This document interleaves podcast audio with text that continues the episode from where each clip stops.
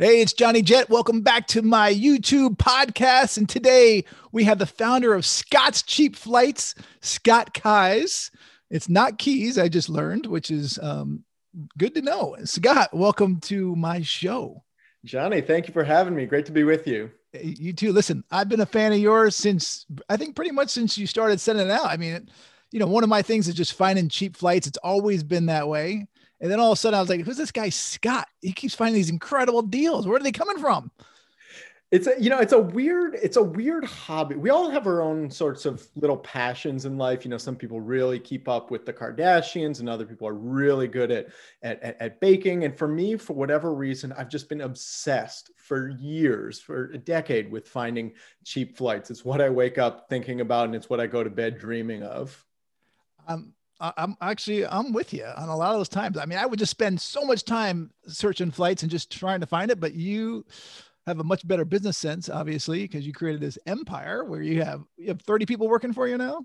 Yeah, you know, it, it's there's like 35 folks on the Cheap Flights team, which a I feel bad about sometimes because I feel like a lot of the credit just goes to, oh, Scott, thank you so much for that deal you found. It's like, oh man, we have an entire team that's helping you. I I I try to uh, remember that when they're thanking me, they're really thanking the entire the entire team that makes it possible. Well, listen, every year I write a, a post on like 17 ways of finding cheap flights. And one of them is always to sign up for your newsletter. So Scott has a free newsletter and a premium version. Why don't you tell people real quick about that? That's right. So when you go to scottscheapflights.com, you can sign up. And what we do is we make sure that you never miss a great deal out of your home airport. You know, it started um, back in 2013 when I found the best deal of my life, still to this day, uh, which was nonstop from New York City to Milan for 130 bucks round trip. And I, I didn't even have any sense that I wanted to go to Milan. I am not a fashion icon, but when you find a $130 flight to Milan, like, of course I'm going to get that. And so I took this trip, had a wonderful time, you know, skiing in the Alps and going to Cinque Terre and all this. When I got back from this trip, all my friends and coworkers kept coming up to me, Hey, Scott, I heard about that great deal you got. Uh, hey, listen, next time you find a deal like that, can you let me know so I can get in on it too? And so rather than trying to remember every single person I needed to let know next time I found a deal, I was like, why don't I just start a simple little email list? And this way, when I find a deal, I can just let everybody know at the same time.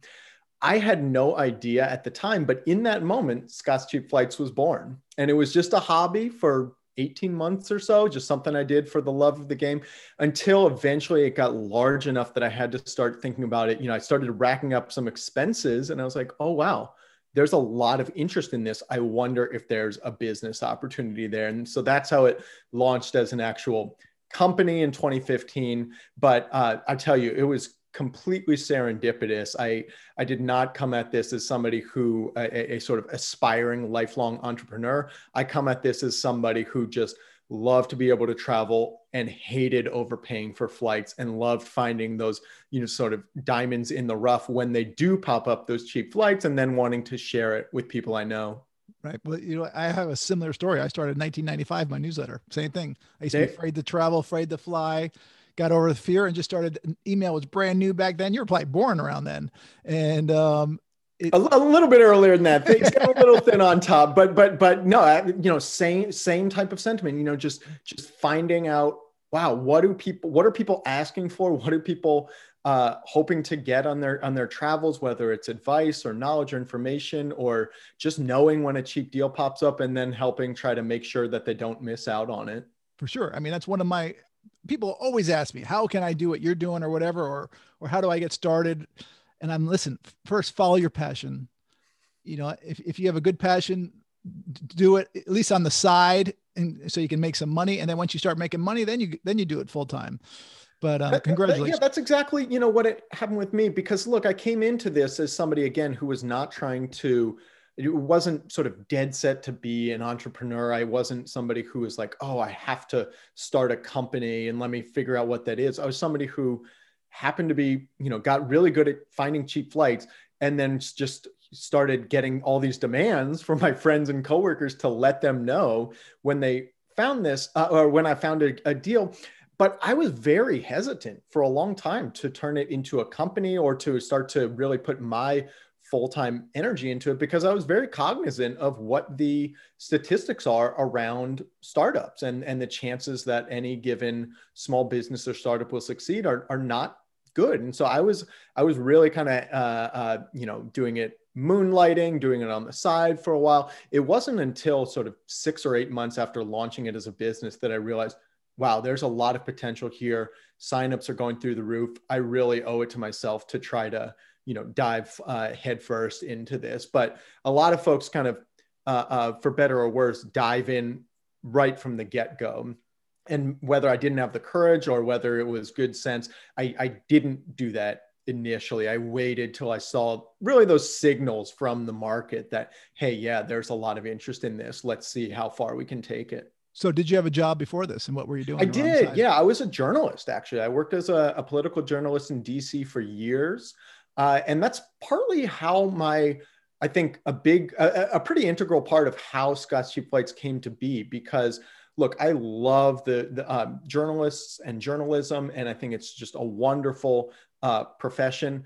If you know much about journalism, especially in in high uh, cost of living cities like DC, it's not a job that you go into for the financial compensation. Sure. It is a relatively low paying, especially when you're out of first out of college. You know, I, I graduated college and took my first job in journalism, getting paid $34,000 a year in one of the most expensive cities in the country, which for me felt like, oh, wow, I've struck gold. Like this is more money than I could have ever imagined. But at the same time, you know, between rent and food and everything else, I realized, wow, if I want to be able to travel, I'm going to have to get really good at finding uh, cheap flights. I knew that they were out there and I knew that people were finding them somehow. And I wanted to make sure that I wasn't missing out on them because for me, it was going to be the difference between being able to take that trip, you know, to the Galapagos or to Europe or wherever, or not being able to go at all. So where, where did you grow up? I grew up actually in Southwest Ohio, a small little town uh, 3,500 people called Yellow Springs. The main reason people have heard of it is either for Antioch College or because it's Dave Chappelle's hometown. Oh, is it? Um, and so, yeah, grew up in, in Ohio, went to school out in California, lived in DC and Mozambique and Mexico and Colorado before finally now settling out in Portland, Oregon. All right, back up. You said Mozambique? Yeah, I was out in Mozambique for, gosh, a month or two. Um, you know, it was a little kind of post college thing before uh, coming back to the US and then heading out to DC. Wow. How was that? Uh, it was very eye opening. You know, I mean, obviously, it's a very, very different experience than uh, uh, what I had in in certainly in California or or, or Ohio, but um, it was one of those, I think, enlightening uh, uh, trips where you can you realize how much connection you can develop and foster with other people who you, where you don't even speak the same language. You know, uh, Portuguese. I was going to say they speak main, Portuguese, right? Yeah, Portuguese is one of the main languages there, which I do not speak. Alas, I speak some Spanish. I would try to sometimes bring out the Spanish. Didn't work very well. Uh, and then you know there are other more smaller local languages, but one of the most fascinating things for me was just constantly, you know, I'd be hanging out on a beach and just like hanging out with some kids, and they could tell, you know, obviously I'm not from there, but they could also tell that I probably didn't speak uh, uh, the local language but there was still this connection and we could kind of communicate in a way. We could play games together. We could just like go uh, uh, jump in the ocean. It was actually really uh, uh almost um, i don't know a sense of, of, community and connection that oftentimes you, you look for when you travel but but sometimes find and sometimes don't. For me it was really uh, fun to be able to share that that connection that you can feel sometimes even with, with uh, without kind of spoken word language communication. Right and do you you know, before the pandemic, did you find any cheap flights to Mozambique? Not often. Uh, we find much more cheap flights to kind of the more common, uh, uh, uh more sort of popular tourist destinations in Africa. I think South Africa, Kenya, uh, Morocco, and Egypt. You know, to a lesser extent, Tanzania, Uganda, Seychelles. Uh, Seychelles every once in a while. You know, the cheapest of probably seen to Seychelles from the U.S. all in maybe seven hundred bucks round trip. It is not a place that you're going to get to very cheap, but there are ways to get there cheaper than you know just going in and searching from your home airport to to uh, the Seychelles. There are ways to still try to bring the price down and make sure you're not overpaying. Yeah. So one of my tips for you know finding cheap flights is on uh, getting like a, a double ticket. Uh, uh so let's say I was going I was going to um, where I was I was going to um, I'm, I'm, spacing on the on the name of it. Let me look at my map in Italy, Sardinia. Oh my yeah. gosh. How could I forget about Sardinia? And, and wow. going from New York to Sardinia in the summer, it was like three grand. And then I was like, you know what? I booked New York to London on one ticket, and then another ticket London to Sardinia, which they you know they leave at a separate airport, so you got to leave plenty of time in between. Yes. And um, so do you offer that at all too, or not? I, absolutely? I love this trick. This is a, a, a tactic called the Greek island trick. Um, and so let's imagine, you know, you're going somewhere like Sardinia, or let's say you're going to Santorini, you know, one of the most famous Greek islands. If you search for flights from your home airport to Santorini, let's say it's out of New York, chances are you're going to be looking at $2,000 tickets, maybe more if it's in the summertime. But we regularly find flights from New York to Athens nonstop for as little as like 350 bucks round trip. Once you're in Athens, you can get over to uh, Santorini, you know, on a $50 Ryan, uh, Ryanair flight. You can get there on a $75 ferry, you know, a fast boat cruise out there. There's so many ways to get there cheaper. And so by building your own itinerary, building your own layover and using what I call the Greek island trick, you end up paying, you know, 40, like, like less than $500 for a trip that would otherwise cost $2,000 just by searching it in one itinerary. So, kind of being smart, especially when you're trying to go to maybe a more remote or far flung destination like Sardinia, like Santorini, uh, finding a, a cheaper flight across the ocean and then getting a separate ticket onto your final destination. For sure. So, is there one airline that you think does a great job internationally for cheap flights and domestically, or or it just depends on everything? It totally depends. You know, one day it'll be Delta offering flights from Atlanta to Amsterdam for 300 bucks. And the next day it'll be United with their $350 flights to, to Rome. And the next day it'll be British Airways. It really um, uh, uh, kind of fluctuates. And so, what one of the pieces of advice that I give folks is rather than trying to build, trying to uh, kind of build things in advance, decide what airline you're flying on, decide exactly where you're going, you know, this or that. Try to set the price, try to set cheap flights as the top priority. One of the chapters that I uh, have in my forthcoming book, uh, Take More Vacations, is that the way that we tend to search for flights, the traditional way of searching for flights, is actually backwards if you're hoping to get cheap flights. So it's a three step process. Step one, you decide where you want to go. Step two, you decide when you want to go there. And only on step three do you look, well, well, what do the flights cost? What is the airfare like?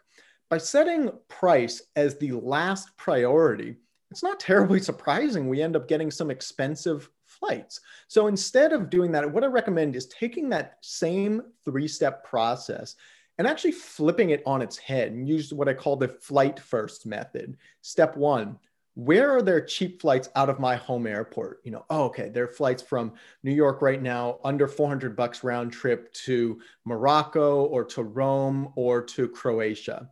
Step two of those places where there are cheap flights available which one interests you the most? Oh i'd love to go to croatia. You know i've never been. Those those beaches the the the scenes from game game of thrones down in dubrovnik looks incredible. Step three of the cheap flights to Croatia, when are they available and what works with my schedule? Oh, there's a week in September when I can get off work and they're only 350 bucks. So by setting price as the top priority rather than the last priority, that's how you're going to end up getting some really cheap flights and how you're going to be able to take many more vacations than you would if you set price as the last priority. Right. So when you when you do find a cheap flight, do you then quickly look at either an Airbnb or a hotel to see what those prices are? Because there could be a conference in town or you know. Yeah i mean often you know oftentimes in that that's sort of what i'm thinking as part of step two. So I'll, I'll, I'll do step one. I'll see okay where are the options? Where are there cheap flights out of my home airport? And to be clear that's always changing. There's not a set uh, you know, there's not a set uh, uh, array of destinations that are always cheap. You know, one day flights from New York to Barcelona might be 600 bucks, and the next day they might be 250. So it pays to kind of be be uh, flexible and kind of monitor things a little bit. But then in step two, when I see where okay, where are some options? That's when I'm starting to do a little bit of research. So it's not just where interests me, but also taking a look. Yeah, what are the accommodations cost? What can I do there? How long is the you know should I be traveling for? What times of year are best to you know I don't I'm not particularly enthused to be in Sevilla in the middle of July. I've done that once, like 10 years ago. Let me tell you, I understood why Spanish people take siestas at 2 or 3 p.m. because it is brutally hot right. in the middle of the afternoon in southern Spain. So, you know, looking at those sorts of uh, average monthly weather reports and then sort of getting a sense okay yeah you know croatia in may that sounds like a great trip let me then see what dates work so are there certain destinations that are you know always cheap i mean you know you know you say athens you know you find flights for 300 i mean are there certain places that you you you can always pretty much rely on i mean before it was iceland air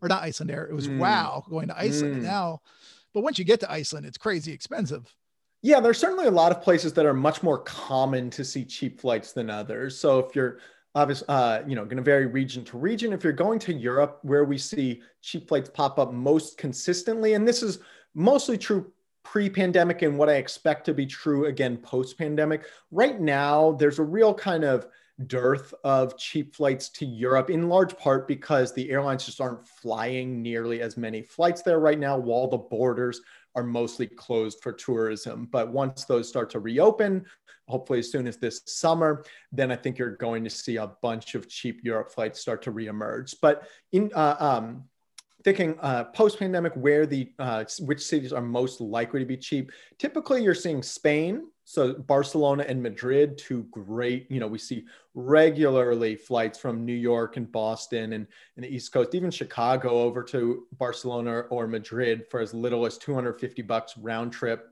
usually nonstop. Uh, paris and amsterdam also very very common to see cheap flights uh, to those cities. And Rome, I would say, is up there as well. Now, there are certainly, you know, I, have seen just about every single city in Europe uh, go under 350 bucks round trip at least uh, a few times a year, if not more often. But when you're thinking about where's the most common to see cheap flights, it's that sort of Barcelona, Madrid, Paris, Amsterdam, and Rome. I would say make up the lion's share. I assume that's because there's so much competition on those routes. That's exactly right. So competition, you know, oftentimes we have this mental model of thinking, well, it's uh, um, we think of flights almost like we're thinking of road trips where the cost of driving from New York to Pittsburgh is a lot lower than flying from New York or, uh, or, than driving from New York to Chicago. So, you know, a flight from New York to Pittsburgh must be cheaper than a flight from New York to Chicago, right? Well, not no, not not at all. In fact, it usually is more expensive to fly from New York to Pittsburgh than New York to Chicago. And the reason why is the fuel, the jet fuel, is actually a pretty small uh, uh, uh, like portion of the way that airlines are thinking of of their expense uh, uh, and and how they should be charging for those flights. And what the more uh, much more common determinant of how often a cheap flight pops up on a route is just competition between the airlines. How many airlines are flying this route and how often are they flying it? And so you see a ton of flights between New York and Chicago, but you don't see all that many flights between New York and Pittsburgh, which is why they tend to be more expensive. And that's the same thing with Europe. You see a ton of flights from New York to uh, Madrid and, and Barcelona and Paris, and less to places, you know, think Geneva or less to places like um, oh gosh, I don't know, uh, to to Brussels, say they happen. But also the other thing too, with a place like let's say Brussels or London, is cheap flights certainly pop up in those destinations. But one factor that makes them slightly less likely to pop up than a Barcelona, say, is the fact that there are much more, many more business travelers who are on a plane flying between New York and London or New York and Brussels than there are on a plane between New York and Barcelona. And when the airline knows there's a bunch of business travelers on there, what do they want to do? They want to jack up the price because they know the business travelers will pay it because it's their company paying, not them. Whereas vacationers, leisure travelers like you and I, we care a lot what the price is because it might be not only is every dollar we spend on airfare a dollar we can't spend, you know, at a restaurant or a bar or tour, but it's also money that that is in, you know, finite supply. Like like if the flight is too expensive, we're just not going to take it. We're going to fly somewhere else or take a road trip or not go on vacation at all. And so airlines, there's a kind of a natural ceiling to how much airlines can charge when they know it's a leisure traveler buying that ticket than if it's a business traveler. Right. So how about people like us who are on the West Coast? You're in you're in Portland, right? That's right. That's right. Yeah, you know, you actually see a good number of cheap flights, uh, even to Europe, even from the West Coast. Now, it's going to be slightly more true if you live in LA or San Francisco or even Seattle. And um, but for instance, the the it is typically cheaper to fly from LA to let's say Barcelona than it is to fly from I don't know Albany to Barcelona or or you know Charlottesville or somewhere like that, a smaller East Coast airport, even though it's a shorter distance from those, because again, there's far less competition between those city pairs. The airlines don't aren't forced to undersell one another the way they are for a flight between LA and Barcelona. Which brings up another topic, and one of my tips for finding cheap flights is hidden city tickets. Although the airlines are really starting to clamp down on that, it seems. I, I mean, I assume that you do not condone it because you know the airlines will not be too happy. But I mean, you know, I don't have any moral compunction with it. I think it's totally fine from a moral standpoint agreed. to be buying hidden city tickets. Uh, but we typically don't send those out to the Scott's Cheap Flights list just because it's somewhat of an advanced tactic um, you know, this is the method of, of buying a flight uh, uh, and getting off in the connecting city rather than getting off in the final city where you where you were originally ticketed to fly to. And there are a few sort of terms and conditions. You need to make sure you don't check a bag. You need to make sure you're not telling the airline what you're doing. You need to make sure you don't buy a round trip flight because that way, if you don't fly that last leg of a round uh, of you know your initial outbound flight, then the they just automatically cancel the rest of your ticket and you won't have a return flight. So this is why it's not necessarily for the average traveler for you know your sort of right. once a year vacationer, but for folks who travel a lot and are really sort of have a sense and comfortable with with uh, um, how to go about it, it can definitely be a way that can save uh, save uh, a good amount of money. You just need to be sure not to overdo it. You know, airlines to the extent they're clamping down, it's mostly from what I've heard when somebody's buying hidden city tickets, you know, 10, 12, 15 times a year. Right. Whereas, you know, I've done it once or twice. You can do it every every now and again. They're not going to be the, the the odds that you're going to get clamped down on for doing it every once in a while very very low. Right. For example, uh, on that, by the way, you know, L.A. to Charlotte um, before the pandemic was only one flight, American. Uh, and I'm sure it's the same now, but you know that mm. flight would be five hundred and forty dollars. But if you booked L.A. to let's say LaGuardia or Jacksonville via Charlotte, it could be hundred and fifty dollars. So you would save you know almost four hundred dollars just by you know getting off booking a one way ticket. So i mean exactly are- and, and and to be clear you know there's nothing illegal about it. It is absolutely not against the law. There is no law that says right. you can't do this. The airlines don't like it though. And they say it's against their terms and policies which is why you don't want to go around you know shouting from the rooftops that you've got a cheaper right. hidden city ticket. But the reason why i don't have any moral compunction with it is the new york times ethicist gave its blessing as well. You know they say if you buy a large pizza there's nothing saying you have to eat every single slice. Like it's okay if you eat half and don't eat the other half. And and in, in the same way it's fine if you buy you know a full ticket to laguardia but you just uh, get off in charlotte. That's a good analogy. I never thought about that one with the pie the pizza mm. which is my i'm hungry. It's lunchtime. Yeah you're getting me hungry. Um so have you traveled extensively? I mean i know you have but do you have any idea how many countries you've been to and how many continents Oh gosh, been to uh, about 46 countries, I think, on last check. The only continent I've never been to is Australia, New Zealand, and I guess Antarctica. Um, gonna get there someday. Gonna get there one of these days. Really excited to visit New Zealand. You gotta go to Australia. I, I gotta go. I don't know why I haven't yet, but um, it's gonna happen sometime soon. Yeah. Well, Australia used to be crazy expensive and then it, it, went down in price but now you can't even go to australia or new zealand for that matter um, until this pandemic's over Yeah, it's one of those that I think um, you're going to see a rebound in the number of cheap flights as we come out of the pandemic and as the borders open. You know, back rewind back to 2018, 2019, we were seeing regularly uh, uh, flights that were, you know, sold normally for as low as 550 bucks round trip from all over the US down to Australia. And then we would actually see a good number of what I call mistake fares, you know, when the airline accidentally sells a ticket for way for, you know, 90, 95% off. That's how I got that $130 round trip flight to Milan. That was 100% a make a mistake fare. Um, but the we saw actually a good number of mistake fares to Australia and New Zealand. You know, my co-founder Brian actually got a, I think it was a $230 uh, a round trip flight for his entire family down to New Zealand. Uh, and so when those pop up, especially with somewhere on that's on everybody's bucket list, like Australia, New Zealand, those are some of our favorite uh, deals that do pop up. So speaking of mistake fares, a couple things, you know, you know, do you think that's moral because you know, or ethical? And also, are the airlines you know, they, they seem to be clamping down on those too. Like, you know, they'll say, sorry, that was a mistake. And, and if you went and booked hotel accommodations or non-refundable reservations, you could be screwed. Uh, yeah. So mistake fares, you know, we mentioned like are when the airline accidentally sells a ticket for way less than they meant to. And, you know, the biggest question on everybody's mind is, well, is the airline going to honor it or are they just going to cancel your, your tickets?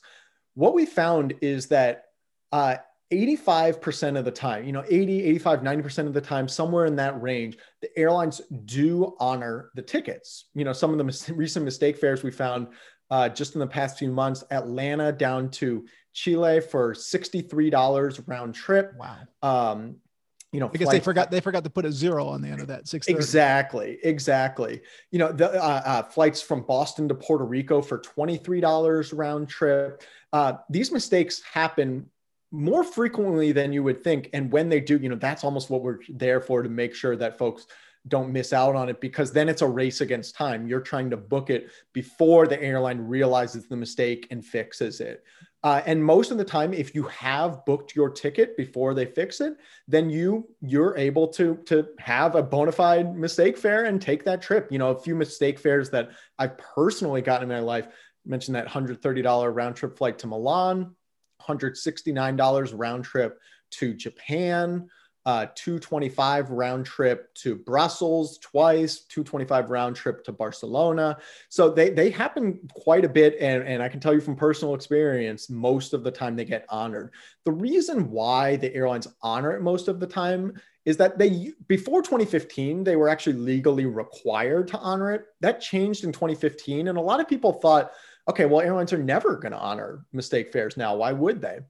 They continue to do so at a, at, at a very high rate. And the reason why is they don't want a, a social media spitstorm on their hands. You know, they don't want the the number, they don't want people just irate at them on Twitter, on Facebook, elsewhere, you know, saying, I can't believe you canceled my ticket. This is such a, a, a travesty. And on the flip side, if the airline honors the fare, they usually are receiving huge marketing dividends from people, you know, tweeting about them, sharing with their friends. I got this amazing deal. You know, there was one of my favorite mistake fares was in 2018 was a, a business class mistake fare from uh, uh, the West Coast out to all over Southeast Asia, Hong Kong, Vietnam, Bangkok, et cetera, for 560 bucks round trip in business class. Um, Qatar, was that Qatar? That was on Hong Kong Airlines. Okay. And they, uh, you know, not only did they honor the mistake fare, they actually handed out little cards to people in business class when they got on, like, congratulations on getting the deal of a lifetime. Tweet about it with this hashtag, this or that. So, you know, real kind of turning lemons into lemonade. Right. Um, you know, you mentioned about uh, uh, what if you book non refundable uh, accommodations or something and they do end up canceling it. Here's your best bet most in though those rare instances when an airline does cancel a mistake fare that 10 to 15% of the time they usually do so almost always within the first 48 72 hours and i've almost never seen it later than a week or two uh, uh, after booking. And so what i will do is when i book that mistake fare i'll just sit tight for two weeks. I'll, I'll you know i'll, I'll um, Pray. send all my good juju, hope for the best that that they do decide to honor it. And if it's been two weeks and I haven't heard anything, you know, not, it's a real no news is good news situation. Then I start making plans for that trip. Um, but uh, you know, give it a little bit of time to make sure you don't ex- accidentally book something and then find out your your ticket gets canceled. Theoretically, the Department of Transportation has said if you book a non-refundable, you know, accommodation or tour and then the airline cancels your ticket, they are actually responsible for reimbursing you for that. I haven't seen that tested much. And right. so I certainly wouldn't want to be the guinea pig testing it. Uh, I would just wait, you know, a good two weeks yeah. before starting to make plans. Yeah, good luck, especially if you book something internationally, because you, you're not going to it can be it can be yeah it, it cannot sometimes just not even be worth the hassle to try to recoup your money. Right. Uh totally. So do you have a favorite airline? Oh gosh, I mean, you know, being in the Pacific Northwest, I'm a big fan of Alaska, partially because their um, their miles seem uh, are, in my opinion, one of the most valuable, but also because there are little kind of tips and tricks you can use with them. They have a ton of different partners you can uh, do like free layovers on a round trip flight. Um, I've been a, I've been a fan of Alaska, but generally I'm not loyal to any one airline because I'm loyal to the bottom line. I'm loyal to cheap flights, and so if a flight is cheaper on Southwest, if it's cheaper on American, if, if it's cheaper on Delta, I'm generally going for wherever's cheapest. But I still, you know, to be clear, uh, price is one of the main factors. It's not the only factor. And that's why, you know, every deal we send out on Cheap Flights, it has to be cheap. Yes, of course. But it also has to pass what we call the bestie test. You know, it has to be a deal that you would be comfortable sending to your best friend. And so that means, you know, not on a real kind of uh, uh, budget airline that that no frills, you know, charging you for everything. Not a you know three connections or sixty hours of travel time or this or that. I still have my limits, but um, generally, I, I I don't have loyalty to one airline or another. Gotcha. And how about um, what was I say? What what is your best travel tip in terms besides signing up for your newsletter? Mm, best travel tip. Um, one of my favorite travel tips is a little happiness hack.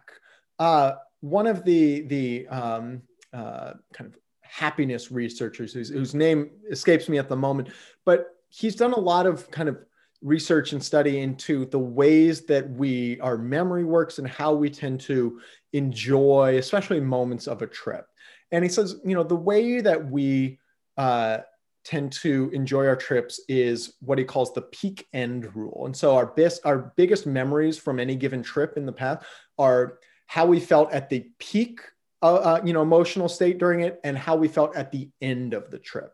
And so, because the end of the trip, especially, is so important, what I'll usually try to do is save you know some fancy dinner some really fun tour something special for that very last day on the trip because that's almost a way to make sure that i'm uh, uh, not only have something to look forward to throughout the trip but that my memories of that trip are so uh, uh you know just fruitful and exciting and and and, and memorable um, in a way that it would pro- might be less so if I did all my fun activities in the beginning and then just sort of coasted for the rest of the trip. Scheduling a, a great activity or a great meal uh, for your for your last day is a is a simple little way to make it so that your future self ends up looking back on that vacation with more happiness. And do you have a best um, happiness trip? I mean, what was your favorite?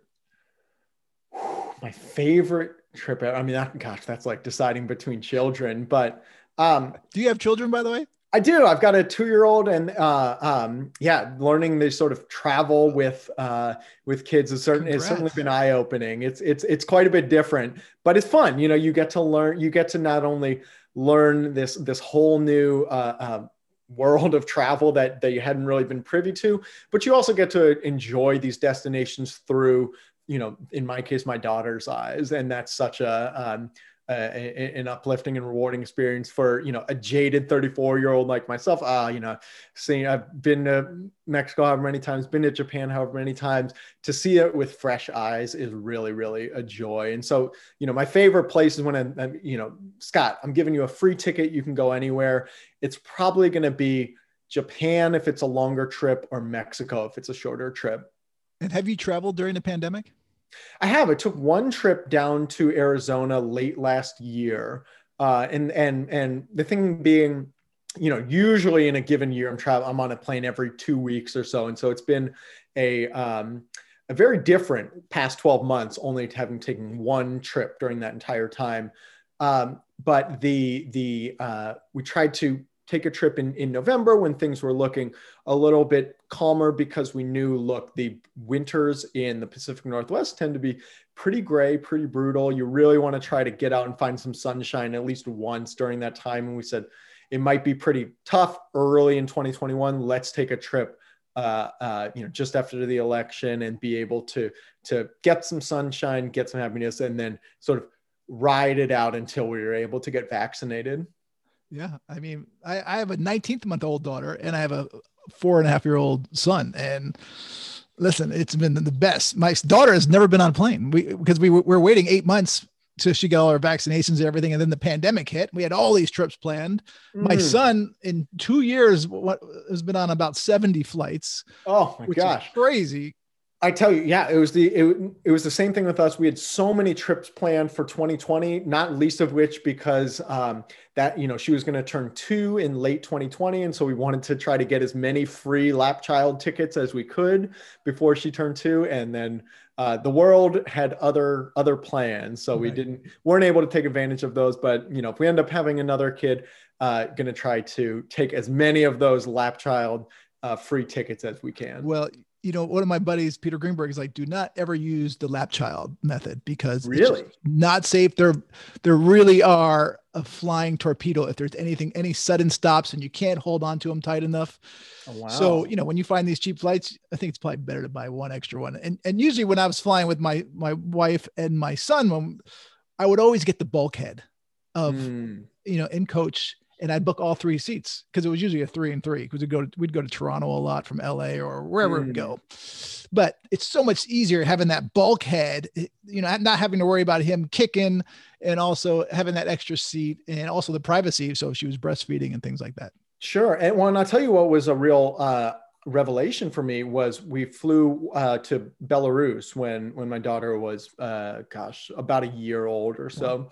I hadn't realized that in the bulkhead aisle of, of these long haul international flights, you can have a crib essentially that attaches to the bulkhead wall for for the infant. Totally. And I you know, I don't know. I just in my flying career had never seen it, uh, uh, and it was such a relief. I mean, tell you, it was it made our lives so much easier than it would have been otherwise on that 10, 12, 12 hour flight. And real quick before I let you go, why would you go to Belarus? So I actually have family there. Okay. Um, yeah, my wife and, and I have a lot of family out in in rural Belarus, which is you know to me like one of the one of the reasons why I'm out here preaching the cheap flight gospel is look, Paris is amazing, Rome is amazing, Tokyo is amazing. The places that we think of as amazing are really are amazing, but there are so many other parts of the world that are going to be amazing to you personally, Johnny, or you personally, viewer, that aren't necessarily appealing to the average tourist or the average traveler. And so one of the reasons why I love cheap flights and being able to take, you know, three, four, five trips a year is being able to test out some of those places that are further down the bucket list. Because in a lot of cases, those are the places that end up you find the most sort of joy or meaning in uh, uh, you know some of my favorite trips i've ever taken have been to places like uh, lithuania or trinidad and tobago um, places that are you know Taiwan that that that aren't really at the top of the average tourist's bucket list. But for me personally, I just found so much joy in. And when I found this, you know, one of the things I covered in the book is is, is this idea of a travel career ladder that when you first start out traveling, yeah, you go to kind of the big hits, the traditional tourist favorites. But as you take more trips, you actually get better at traveling. It's almost like a skill or a muscle that you exercise and you get better at. And you get better at figuring out the parts of travel and the, the parts of specific destinations that are going to make you personally the the you know the happiest give you the most joy and then be able to on future trips better pair that so if you're somebody who really likes you know street food finding these sorts of destinations and cities around the world that have just uh, you know uh, delectable street food but that might not be on the sort of average tourist uh, uh, bucket list. I agree with you 100% and by the way did my quote make the back of your book it absolutely did. It's right on there. Awesome. I would I would show you, but this one actually is just a tester copy and it has a white page. Okay. And how about how about that passport over your shoulder? Is that a real passport? That's that my real passport. Yeah. Wow. Absolutely. You know, I've, I've got my white CDC card uh, just off camera as well. I'm going to be protecting that as though it's my passport in case there are more places like Iceland or Belize that are right. letting vaccinated travelers bypass the normal uh, testing or quarantine requirements. So are you seeing a big uptick in in you know people interested in traveling and traveling? I mean, obviously the TSA is, but how about internationally? Or do you have hopes for uh, international? Or are you going to be sticking to mostly to domestic? Yeah, you know, yes to all fronts. Uh, I think about a month ago, we started to really see an inflection point, not only in public sentiment, but even in our own internal numbers.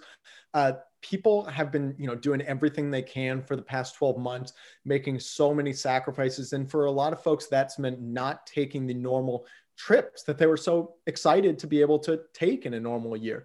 The pent up demand for travel right now is unlike anything we've ever seen. And so you're just starting to see that get released not only in the folks who are traveling today but when you look at the number of flight searches it is way up into the right. You know, you the number of people searching for flights to Maui, to, to Cancun, to Puerto Rico are actually up double digits compared to March of 2019. So it is, I mean, it is really, uh, I think we're going to see a, a, a, a pretty massive travel surge here over these next few months as people do their best to try to make up for lost time and make up for those trips that they weren't able to take over the past few months. And where's your first trip going to be with your family?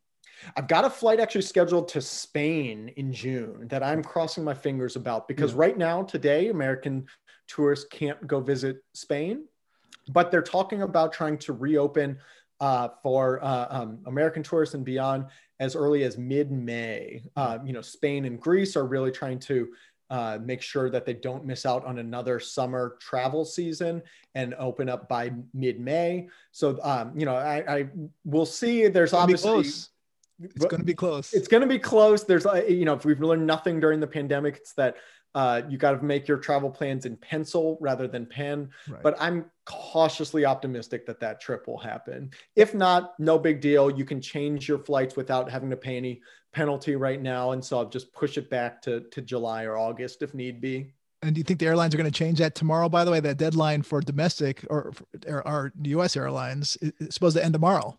For yeah, for basic economy tickets, that flexibility, you know, to be able to change your tickets without any penalty, that's ending at the end of March. Um, tomorrow. Throughout the pandemic, they keep on pushing it back, you know, another month or two. I think this is the deadline that sticks because the airlines had to do this when they were trying to entice more bookings when they were seeing you know that this was the only thing that was going to get people to book but now people are going to book regardless. People are booking their flights. I think the airlines have decided we don't need to add extra incentive. But to be clear if you book in main economy or higher change fees are gone for you permanently now. This is a change that happened uh, uh, late last year, where the airlines across the board, except for the budget airlines, you know, the main US airlines, Delta, United, American, Alaska, JetBlue, Hawaiian, all said if you book main economy, you can change your dates later without having to pay any penalty right. to do so. If the new flights are more expensive, you do have to cover that fare difference. But if the new flights are cheaper, you actually on most airlines will get the difference back in the form of a travel credit. So all the more reason in my mind to prioritize cheap. Except flights. United on that one. Exactly. I wish United would would uh, change their policy, both because it's the right thing to do and because it would make my explanation much simpler. Yeah. To be able to just say all the airlines, you get your money back if the if the new flight is cheaper. Sure, and also we should give some love to Southwest because they never charged. Yes, to South. Yeah, thank you. Yes, I I uh, I always feel terrible. I, you know, like I, I forgot the the uh, dancing with the one who brought me there. But yes, Southwest is the the OG king of no fees for changing your flights. And on Southwest, unlike uh, many of these other ones, you can you have much more flexibility to be able to cancel your flight and either have essentially retain full uh, uh, full credit. You can use those funds in full for a different flight. Gotcha. Well, Scott, you know, we've been speaking for almost 45 minutes. Uh, supposed to be 20 minutes, but you're such an interesting guy. And you know what? We're going to have to do this again. Absolutely. You know, I, if it's not if it's not clear, I love talking about flights, cheap flights, travel. So I appreciate your your, your having me on. I would love to do it again sometime soon. All right, good. Well, everyone, please uh, sign up to Scott's Cheap Flights. Get the premium version if you really want to get the good deals. And how much is that? Fifty nine dollars. Forty nine bucks a year. 49 bucks a year, even better. And uh, also, please sign up to my newsletter. It's free. I got a daily travel tip and a weekly newsletter. And also, um, subscribe to this podcast and YouTube channel. All right. All right, guys.